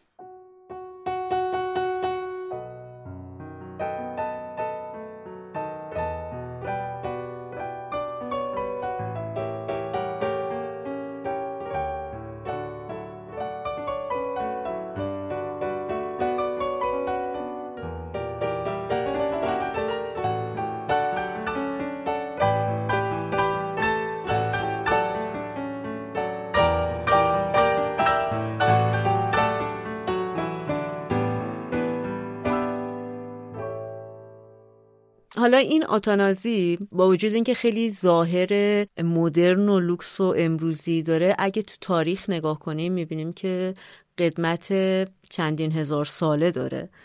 و مثلا برگردیم به زمان تمدن بین النهرین هلال حاصل خیز اصطلاحا محدوده که یه قسمتیش می‌خوره به در واقع شرق آفریقا و میاد جنوب ایرانم جنوب غربی ایرانم شامل میشه. اون کشورهایی که به صورت داس هستن اگر رو نقش نگاه کنید. اینا همه تمدن آشوریا بودن که تو اون زمان خیلی سفت و سخت این مسئله رو ممنوع اعلام کرده بودن و اصلا اجازه نمی‌دادن خدای نکرده کسی همچین خواسته ای داشته باشه. در عین اینکه همین تمدن بسیار بسیار خونریز بود از خیلی از نظرات. مثلا یه رسمی داشتن که فرماندهان سپاه دشمن خودشون رو وقتی اسیر می‌کردن میمدن این تمام اعضای بدنشون رو تیکه تیکه تیکه می‌کردن سر نیزه می‌زدن به در و دیوار شهر آویزون می‌کردن به خاطر اینکه نشون بدن که از این به بعد مثلا کسی طرف ما نیاد که ما از این بلا سرش میاریم. و مثلا همونطور که آره تو اپیزود 24 مونم که در مورد اعدام بود و مثلا آشوریان آره خیلی خونریز بودن و دقیقا مدل های اعدامشون و لذتی که دقیقا از اعدام های خشونت آمیز تو جنگ یا توی شرایطشون می‌کردن. آره اونجا صحبت کردیم و جالبه که آره اینقدر خشم بودم ولی از اون ور مرگ ترحم انگیز رو اصلا آره بده. حالا اگه شما اونجا زندگی می‌کردین خیلی دلتون می‌خواست که مثلا حالتون بد بود یه وقت خدای نکرده یک بیماری لا علاجی داشتین و اوضاع احوال خوبی نداشتین می‌دونین چیکار می‌کردن؟ بسته بندیتون می‌کردن و مینداختنتون تو آب رودخونه که بمیرید. این در واقع محبت آمیزترین نوع مرگی بوده که می‌تونستن به شما پیشنهاد بدن تو اون شرایط. ولا به این صورت اتونازی که گفته شد کاملا ممنوع بوده. در مورد قوم یهودم که خب خیلی سفت و سخت تو تورات گفته شده و بی برو برگرد قانونی نبوده این مسئله. به خصوص اگر توی قبیله زندگی می‌کردین به عنوان یک حالا پزشک یا طبیب می‌خواستین مثلا هم قبیله خودتون رو به همچین لطفی بکنید. که این باور البته تا زمان ظهور مسیحیت ادامه داشت و همچنانم خیلی قوی و پابرجا وجود داره در بین یهودیان. برگردیم اگر به یونان باستان خب مهد تفکر و فلسفه و انواع اقسام فکرای این شکلیه که خب هممون کم بیش می‌دونیم. ولی چیزی که خیلی به خصوص سقرات بهش نگاه اینجوری داشته به عنوان یک حکیم و یک دانشمند و یک انسان فرزانه که پیرم شده. شاید هممون کم و بیش با ترجمه های مختلف این جمله رو شنیدیم که هیچ چیزی واقعا گواراتر و دلپذیرتر از مرگ نیست شیرین تر از مرگ نیست به عنوان یه نعمت. که خب اولین بار اینو سقرات گفته که مالا مسئله اون جام شوکران و خودخواستگی که برای مرگ آرزو داشته که دلش می‌خواسته دیگه الان که همه کاراشو کرده و عمری ازش گذشته و سنی ازش گذشته دیگه دوران کهولته دیگه دلش می‌خواسته خودخواسته بمیره. و رساله ها و صحبت های مختلفی هم داره در مورد اینکه چقدر مرگ براش گواراست و اصلا از مرگ نمیترسه و خلاصه حرفای این شکلی. و در واقع با همین نگاه سقرات این مسئله تو یونان باستان ادامه پیدا کرد. هم خودکشی کمکی و هم اتانازی هر دوش اجرا می شد حالا توسط پزشکان به روش های مختلف تا می‌رسه به زمان بغرات که در اون زمان می‌دونیم که سوگندنامه بغرات که مخصوص پزشکا هستن و این سوگند رو یاد می‌کنن تاریخچش به اون زمان برمیگرده که در واقع بغرات نظری که داشت در مورد این مسئله این بود که چنین چیزی نباید اتفاق بیفته و پزشک اینجاست برای کمک به رفع آلام بیمار و التیام بیمار نه برای کشتن اون. و یک پزشک تمام سواد و نیرو و انرژیش رو فقط باید تو این راستا صرف کنه. و بعد از اون در یه قسمت های غیر قانونی شده بود این قضیه ولی گفته میشه که همچنان به صورت پنهانی اتفاق میافتاد. در روم باستان قضیه خیلی شبیه به همون چیزیه که تو گفتی در مورد خودکشی خیلی نگاه لیبرالی داشتن به نظر میاد اون موقع در روم باستان نسبت به این مسئله و کسی اگر همچین درخواستی داشت و درخواستش رو تقدیم می‌کرد و مورد مطالعه قرار می‌گرفت. اگر درخواستش پذیرفته بود زهر یا حالا جام شکران در اختیارش قرار گذاشته می‌شد و طرف خودکشی می‌کرد و خیلی مدرن و امروزی بود همه چی سر جاش. در دوران قرون وسطا یک دفعه تحت تاثیر کلیسا و آین مسیحیت خیلی طبیعیه که مسئله اتانازی خیلی مورد وهن شدید قرار گرفت و اصلا مسئله پذیرفته شده ای نبود. همچنان به صورت زیرزمینی ادامه داشت در بعضی جاها. این اتفاق می افتاد ولی مجازات های بسیار سنگینی براش وضع شده بود اگر این اتفاق می افتاد تو یک دوره بعد از قرون وسطا یه فرصت کوچولویی پیش اومد که یکم دوباره اتانازی اومد که قانونی بشه و بدون تنبیه اجرا بشه. منتها دوباره این نگاه افول پیدا کرد و تا به امروز هم همچنان ادامه داره. و آره تو همین دوران حالا هی افت و خیز داشت. بعضی وقتا بحث کردن در موردش بازتر می‌شد بعضی وقتا بسته تر می‌شد. تو اصل روشنگری تو اواخر قرن 18 و اوایل قرن 19 همونطور که گفتیم در خودکشی هم آزادانه تر شد بحث کردن در موردش. اتانازی هم بیشتر در موردش بحث شد بیشتر صحبت شد و عموم در موردش صحبت می‌کردن. تو این دوران بعد از پایان جنگ های داخلی آمریکا خودکشی ازش جرم شد و آزادانه گفتیم خودکشی می‌تونست اتفاق بیفته اما با اینکه در مورد اتانازی بحث می‌شد همچنان غیر قانونی بود. تو سال 1906 برای اولین بار مثلا توی آمریکا توی یکی از ایالتاش رفت برای رأیگیری که تبدیل به قانون بشه اما با اختلاف بسیار زیادی. 79 نفر مخالفش بودن در مقابل 23 نفر موافق و تبدیل به قانون نشد. تو دهه سی میلادی تو دوران رکود اقتصادی بزرگ آمریکا خب آمار خودکشی بالا رفت. در عین حال دوباره بحث ها در مورد اوتانازی خیلی زیاد شد و تو نظر سنجی هایی که اتفاق افتاده تعداد بیشتری از مردم تمایل داشتن به آزاد شدن این قضیه. داشت این مسیر به صورت سعودی می‌رفت بالا و نظرات مثبت نسبت بهش بیشتر می‌شد تا اوج گرفتن نازی ها در آلمان و فاشیست در اروپا و همون که گفتیم اوتانازی های غیر داوطلبانه که انجام شد باعث شد که دوباره اکثریت مخالف این قضیه بشن سرکوب بشه سرپوش گذاشته بشه و دقیقا یک جور تقبیح شد کل قضیه.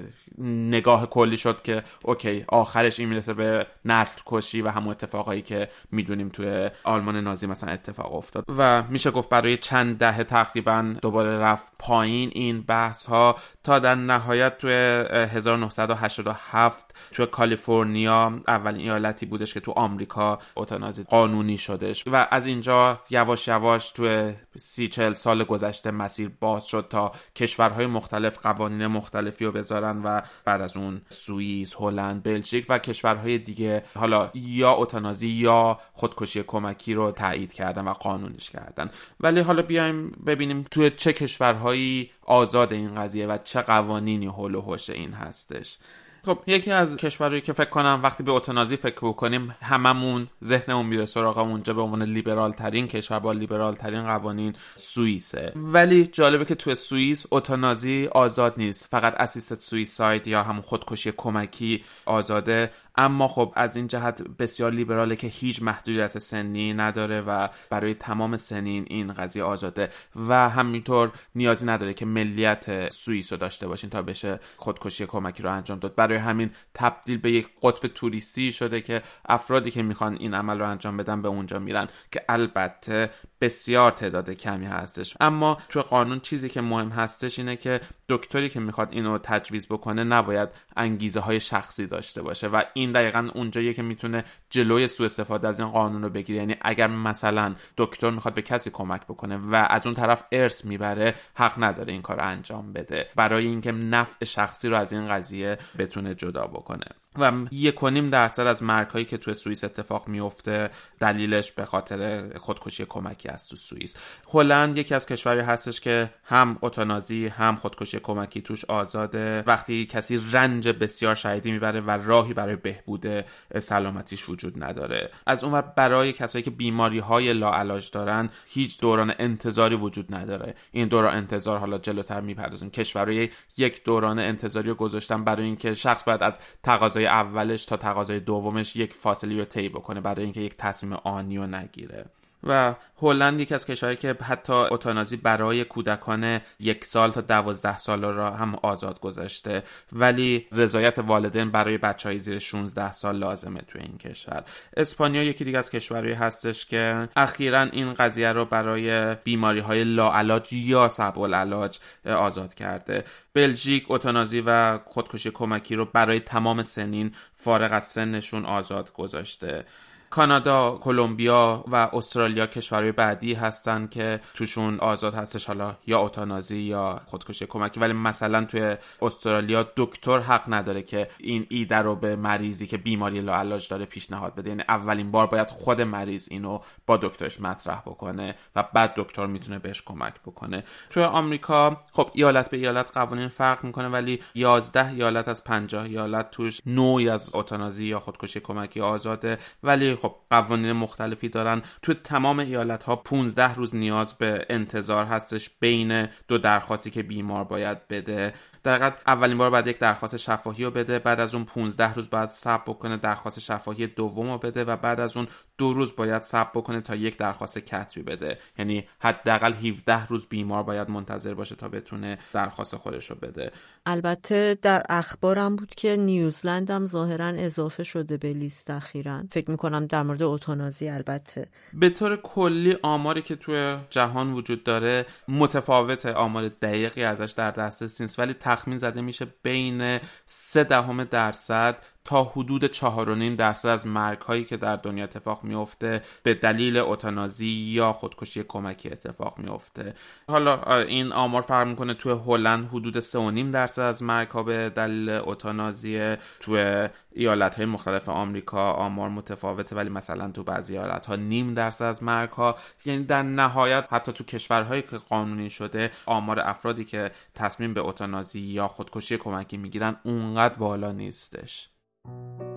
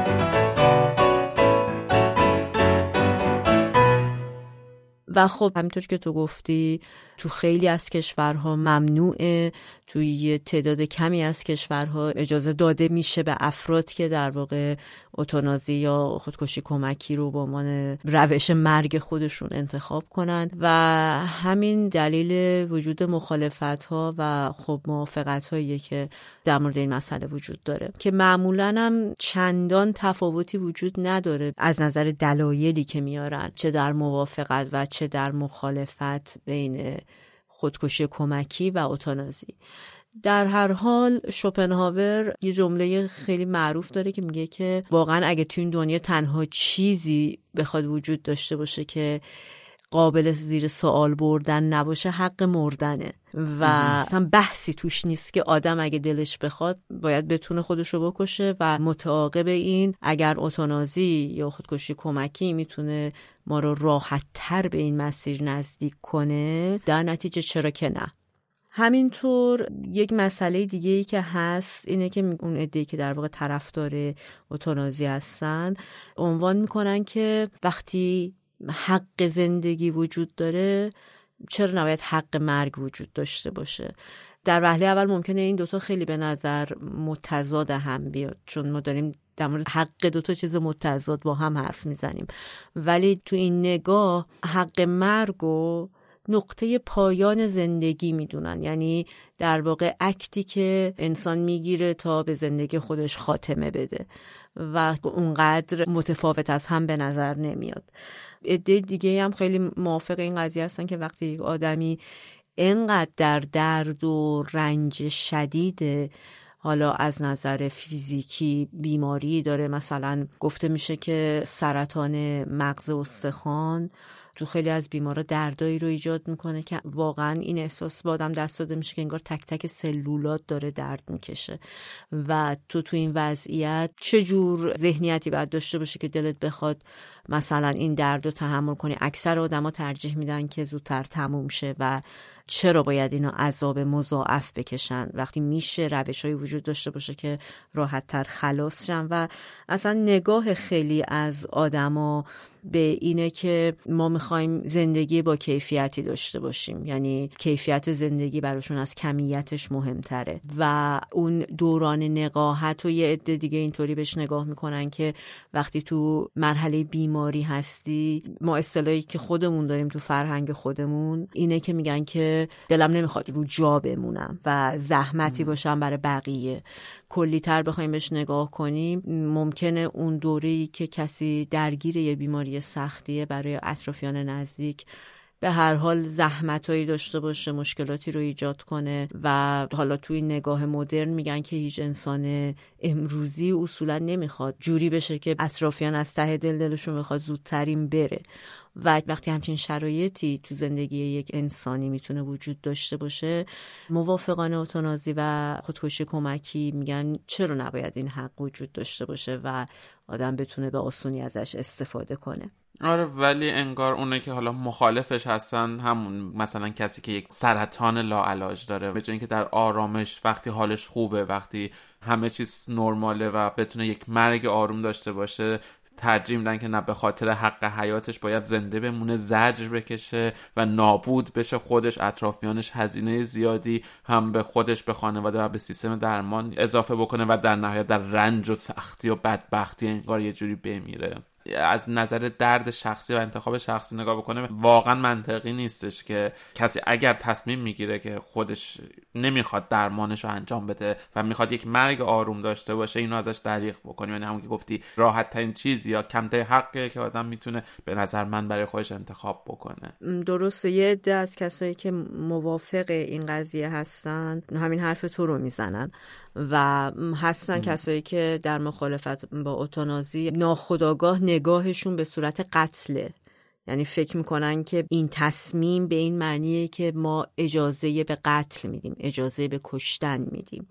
خب این هم یک نگاهیه که با اخلاقیات در ارتباطه و قابل درک از این زاویه هم اگه بهش نگاه بشه. اما عده دیگه از مخالفان به این مسئله به نظر من به درست تاکید می‌کنن که اجازه دادن به همچین چیزی و همه گیر شدن رایج شدن این مسئله می‌تونه پیشرفت علم پزشکی رو کند کنه برای رسیدن به راه های بهتر. ما یک بازه وسیعی از بیماری ها داریم امروز که به واسطه پیشرفت علم پزشکی و به واسطه اینکه کشتار انجام می‌دادن اون بیماری ها روش بودجه بیشتری صرف شد تحقیقات بیشتری انجام شد تا اینکه بتونن روش های بهتری رو به وجود بیارن و امروز اون بیماری ها دیگه کشنده نیستن یا اگر هم هستن مثلا واکسیناسیونی انجام گرفته یا روش برای جلوگیری از کشنده بودن اونها هست که ما می‌تونیم امروز ازش استفاده کنیم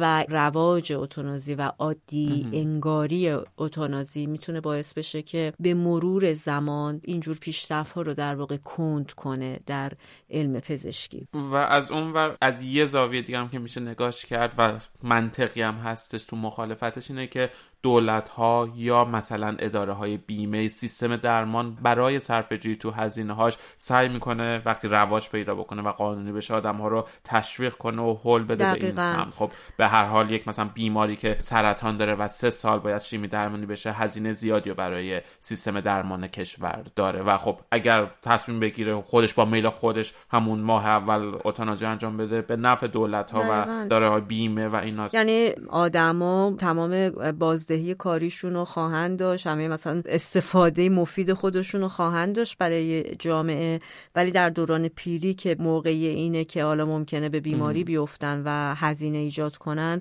خب خیلی راحت. و یک چیزی که خیلی مهمه اینه که ذهن انسان خیلی ترسناک و عجیب غریبه. از این نظر که همین امروز ممکنه خیلی چیزا برامون عادی شده باشه که اگه صد سال پیش صحبتش می‌شد اصلا کسی به ذهنش خطور نمی‌کرد که همچین چیزی ممکنه بشری زمانی انقدر عادی این مسئله رو بپذیره. حالا ممکنه الان هممون فکر کنیم که نه این مرگ هر چه قدم همه جا بگن قانونیه یک مسئله که اصلا به این راحتی رایج نمیشه. ولی فقط کافیه شاید ده سال به این پدیده فرصت داده بشه تا اینکه ببینید چجور تبلیغاتی می‌تونه روی این قضیه کار کنن و حتی یه رقابتی شکل بگیره سر این مسئله بین آدما. و اون وقت اگر تو مثلا آدمی باشی که بیماری داری ولی می‌خوای حق حیات خودت رو حفظ بکنی و می‌خوای زنده بمونی. و دفاع کنی از خودت. آره و اون وقت شاید تو بشی یه آدم خودخواهی که حتی بچه هات یا اطرافیانت مخالفت باشن و بگن بهتره که بمیری تا اینکه زنده یعنی می‌تونه آره واقعا برعکس بشه و اون وقت حق حیات رو از آدم ها بگیره. آره یعنی خیلی مسئله حساسیه. به اضافه اینکه ایده که مخالف این مسئله هستن اینم عنوان می‌کنن که اگر هم قراره این مسئله حالت قانونی به خودش بگیره سلسله مراتبی که تو خیلی از کشورهایی که حالا خیلی که تعدادشون زیاد نیست ولی به هر حال تو این کشورها اوتونازی رو مجاز می‌دونن گذاشته میشه برای فرد تا احراز بشه صلاحیتش برای این قضیه یا نه کافی نیست. مثلا پیشنهادی که میشه اینه که برای کسی که متقاضی همچین سرویسیه روش های خیلی خوبی وجود داره. اصطلاحا بهش میگن روش های مراقبت تسکینی که از طریق اون روش ها فرد می‌تونه مثلا تحت مشاوره های با تجربه و شرایط عالی دوره هایی رو بگذرونه که اصلا شاید این فکر از ذهنش بیاد بیرون و یه جوری بازپروری بشه و نخواد که این مسئله رو داشته باشه و به مرگ برسه. کلا خیلی نقدای زیادی هم روی این قضیه وارده. بسیاری از پزشکان با این مسئله مشکل دارن. و موافق نیستن. البته بسیاری هم موافق این قضیه هستن. ولی چیزی که اهمیت داره اینه که به نظر من دقیقا باید تا جایی که ممکنه درگیری شخص پزشک رو با بیمار یعنی هر جور تشویق زمینی یا بازگو کردن زمینی این مسئله توسط دکتر به بیمار تا جایی که ممکنه امکانش کم باشه برای اینکه می‌دونی حالا اصلا بحث من این نیست که دکترا این شکلی هم. ولی تو هر شغلی ممکنه اتفاق بیفته که به دلیل تکرار زیاد و برخورد داشتن زیاد شما ممکنه مثلا تو شغلتون یک مسئله برای شما عادی باشه و مثل یک فکت بشه به مرور زمان و از اون جنبه حسی و انسانیش یک مقداری خارج بشه و مثلا دکترها ممکنه مثلا توی وضعیتی خیلی هاشون به صورت نرمال به عنوان یه آپشن خیلی در دسترس به این قضیه نگاه کنن و روش عمل کنن. یا از اون طرف مثلا اگه این قضیه خیلی فراگیر بشه ممکنه بحث ارث و میراث پیش بیاد و مثلا یه شخصی که حالا دارایی هم داره و تو این وضعیته با روش های مختلفی خواسته بشه یا تو موقعیتی قرار گرفته بشه.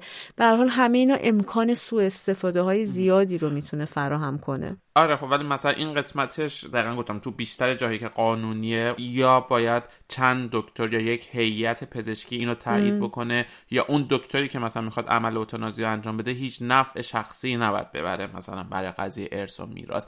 از اون ور حالا مثلا سیستم درمانی خصوصی و دولتی یکم فرق می‌کنه. گفتم مثلا برای سیستم درمانی دولتی احتمالا به نفع سیستمه که بیمار تشویق باشه به اوتانازی از اونور من فکر کنم تو سیستم درمانی خصوصی اگر بخوایم از نظر مادی و اقتصادی نگاه بکنیم هرچی درمان طولانی تر بشه به نفع پزشکه چون مثلا اگر بخواد شیمی درمانی بکنه یا عملهای جراحی انجام بده یا بستریش بکنه تو بیمارستان خصوصی سرمایه بیشتری از بیمار می‌گیره و اقتصاد پزشک بهتر میشه. به نفعشه که دقیقا اوتانازی انجام نشه. البته اقتصاد پزشک و میشه گفت سیستم پزشکی در کل. آره آره هر داشت دیگه دقیقا بیمارستان پزشک. واسه همین آره یعنی تضاد منافع تو سیستم های مختلف با شرایط مختلف واقعا فرق می‌کنه و نمیشه یک نسخه کلی واسه قضیه پیچیدش. و از اون ورم مثلا مخالف های اوتانازی خیلی ارجا میدن به سوگرنامه بغرات که تمام پزشکا باید این قسم رو بخورن و توش به طور سریح ذکر شده که من هیچ وقت به هیچ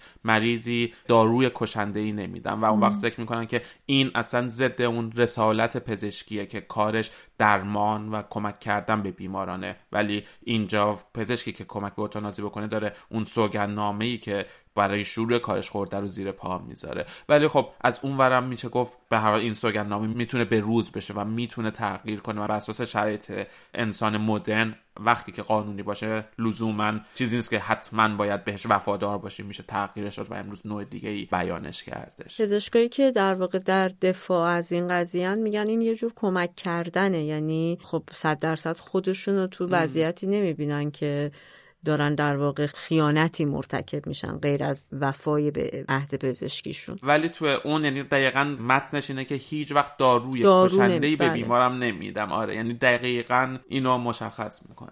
ولی من خودم اصلا احساسم فعلا در خودم اینه که چون اصولا همونطوری که گفتم قبلا از مرگم همینجوری میترسم فکر نمی کنم خودم سمت اوتانازی برم و من خودم شخصا یه جوری می‌تونم بگم که خوشحالم که تو کشوری هستم که اوتانازی توش قانونی نیست.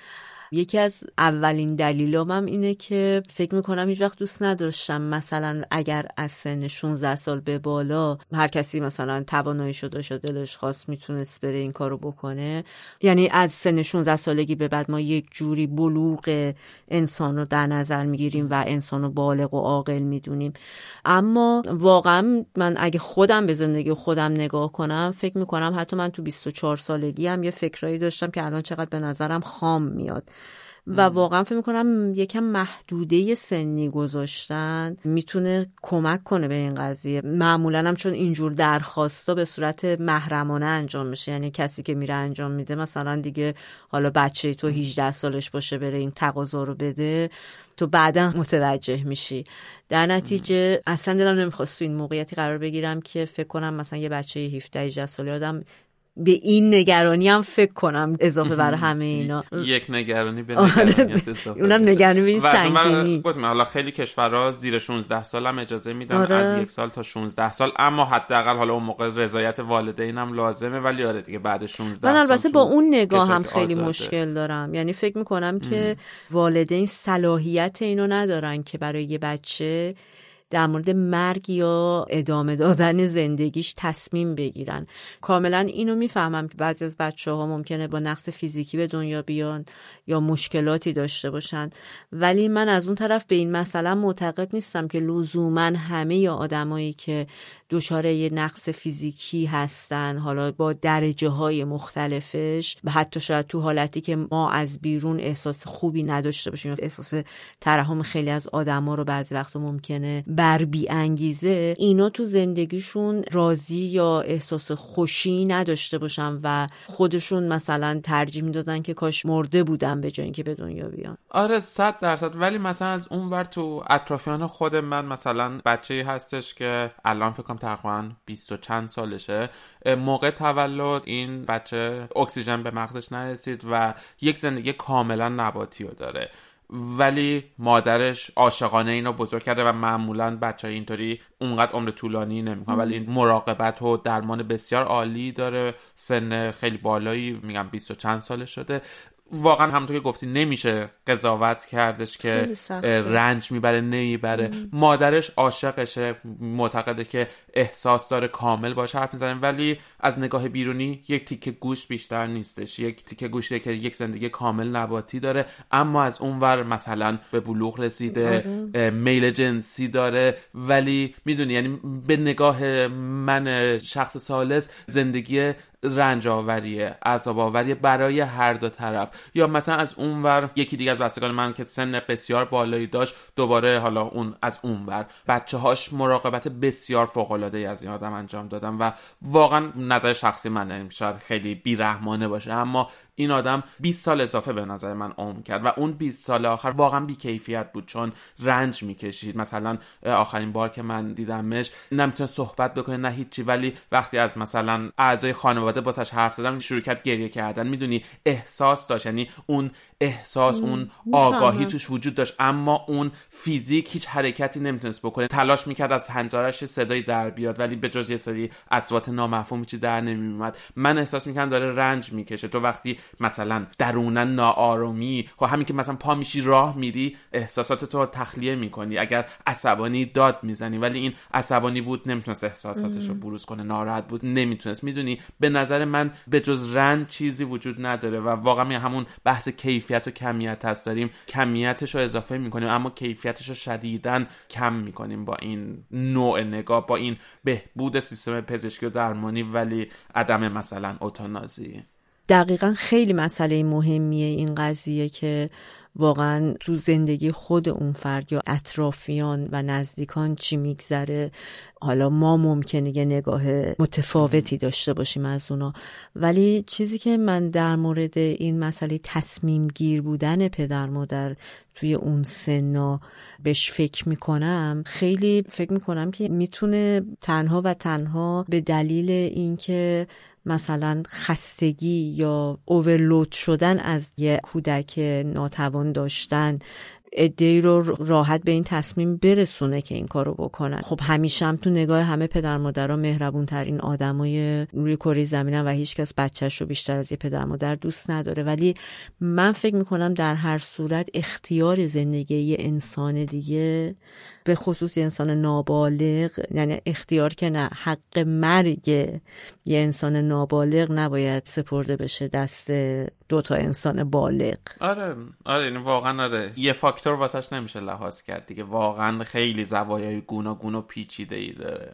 ولی حالا از اونور من دقیقا چه خودکشی چه حالا اوتانازی یا خودکشی کمکی به نظر من باید قانونی باشه و به نظر من ماها انسان مدرن انسان معاصر هممون فردگراییم هممون خودخواهانه داریم زندگی می‌کنیم و مثلا حالا خودکشی به خصوص یک عمل خودخواهانه است چون به هر حال تو به اطرافیانت رنج میدی عذاب میدی ولی در نهایت ما بیشتر امروز انسان ها خودخواه هستیم و بیشتر منافع شخصی خودمون بیشتر از همه چی نگاه می‌کنیم و از اونور مثلا حالا من در مورد شخص خودم بگم برای من قبلا مثلا تو اپیزود 12 هم مرگ بر مرگ در موردش من گفتم که اینکه من امشب بخوابم و مثلا تو خواب سکته بکنم واسه من فاجعه است واسه من بدترین مرگه و من ترجیح میدم که یعنی اصلا ایدئال برای من اینه که اگر قرار بمیرم که خب خواهم مرد یه روزی اینطوری باشه یک بیماری بگیرم و اون وقت بتونم قانونی و آزادانه انتخاب بکنم که در آرامش یک ماده مرگاور بهم تزریق بشه و بمیرم. هنوز وقتی سالمم سر پام هنوز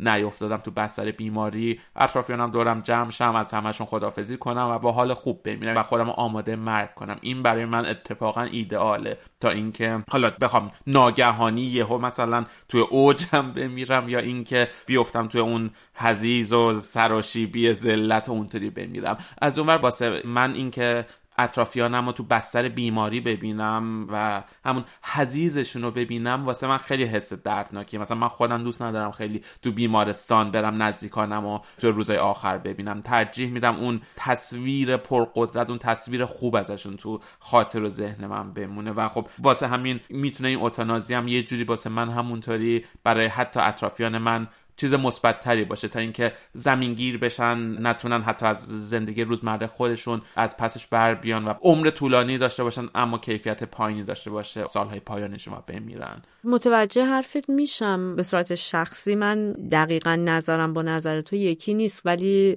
در مورد اطرافیانم منم همین حسو دارم که حالا نمی‌دونم اطرافیان من اگه دچار همچین حالتی بشن میرن اتانازی می‌کنن یا نه. ولی آدم خب دوست نداره کسی رو کلا عزیزی رو تو حالتی ببینه که بیماره یا در بستر مرگ و ضعیف شده و همه اینا با هم دیگه.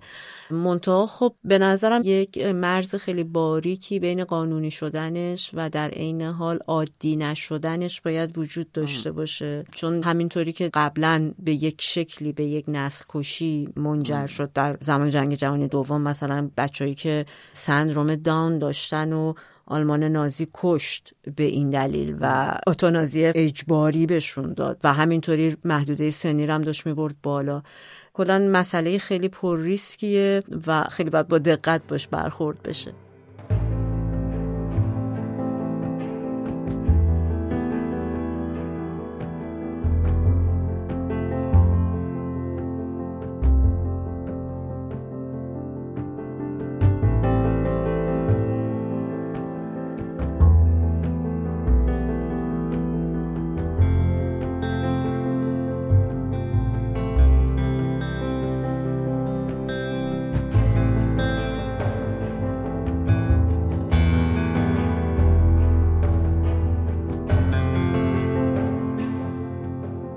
اپیزودی که شنیدین قسمت سی و دوم از پادکست سکوت براها بود تحت عنوان میمیرم پس هستم. همونطور که قبلا بهتون گفته بودیم پادکست سکوت براها از قسمت سیوم به بعد هر سه ماه یه بار پخش میشه. و خوشحال میشیم که نظراتتون رو چه در مورد این اپیزود چه در مورد اپیزودهای دیگه یا موضوعات جدید هر جا که می‌تونین به ما بدین می‌تونین ما رو تو اینستاگرام توییتر یا تلگرام با سکوت برها پادکست فالو بکنین و نظرات خودتون رو بهمون به بدین و خوشحال میشیم برای حمایت از ما ما رو به دیگران معرفی بکنین. و خدا خدافظ